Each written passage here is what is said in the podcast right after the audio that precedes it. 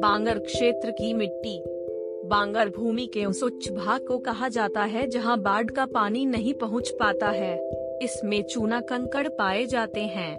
पंजाब के मैदान में इसे धाया कहा जाता है। यह उत्तर प्रदेश के पश्चिम भाग और उत्तराखंड के भागों में पाए जाते हैं। यह पुरानी जलोढ़ होने के कारण नवीन जलोढ़ की तुलना में कम उर्वर होते हैं।